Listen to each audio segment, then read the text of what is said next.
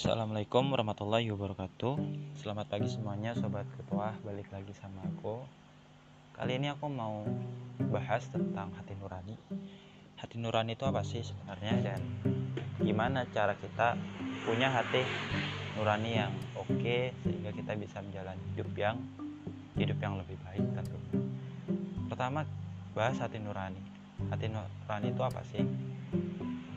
Hati nurani itu bagi aku adalah sebuah hati yang apa-apa lihatnya baik aja. Ada nggak hati yang nggak baik? Ada, hati yang busuk lebih tepatnya. Hati yang diisi oleh-oleh, oleh-oleh sih, oleh sesuatu yang buruk, dan itu awalnya dari, dari persepsi kita tentang apa yang kita pandang. Makanya kita harus mengisi hati kita dengan hal-hal yang baik, hal-hal positif.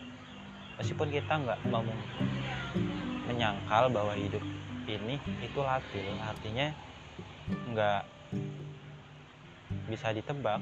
Kadang sesuai harapan kita, kadang juga enggak.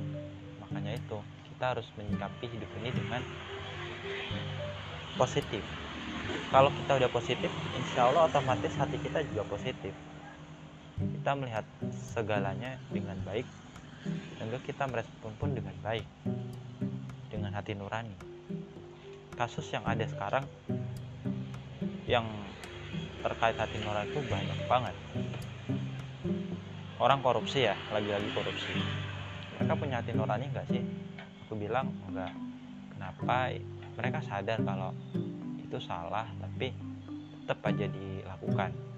Korupsi kan meng curi uang rakyat, dimana uang rakyat itu ya mereka dapat dari kerja keras mereka, bayar pajak ini itu. Tapi semakin ke atas koruptor itu semakin jadi, menjadi-jadi. Ya maksudnya baik ya, biar keluarganya bahagia bisa beliin itu, tapi dampaknya untuk banyak orang, untuk rakyat banyak itu jadi kurang. Maksudnya banyak orang yang kelaparan, kemiskinan banyak. Makanya koruptor itu aku bilang nggak punya hati nurani. Contoh lain yang nggak punya hati nurani adalah adalah orang yang suka mencuri. Dia tahu mencuri itu kan berarti mengambil hak orang lain tanpa izin. Maksudnya tanpa hal yang nggak bisa diterima gitu. Kita kesulitan keuangan, terus kita mencuri. Apakah itu baik? Kan enggak. Ya kalau kita lagi susah ya usaha sebaik yang kita bisa, sampai yang kita bisa. Meskipun pada akhirnya ya nggak sesuai harapan, tapi di sana kan kita dapat hikmah supaya belajar sabar. Karena yang penting itu bukan uangnya, tapi sabarnya itu. Karena sikap sabar ini itu membuat hidup kita ke depannya lebih bagus, dan ini lebih berharga dibanding uang semata.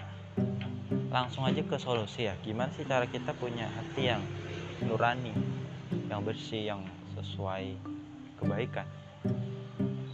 Nggak ada alasan lain kecuali satu, menjalani hidup dengan maksimal, dengan lebih baik, dan memandang sesuatu dengan positif.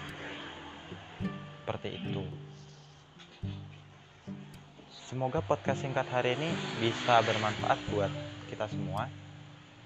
Yang penting itu bukan panjangnya atau pendeknya, tapi apa yang aku sampaikan itu bisa bermanfaat. Terima kasih.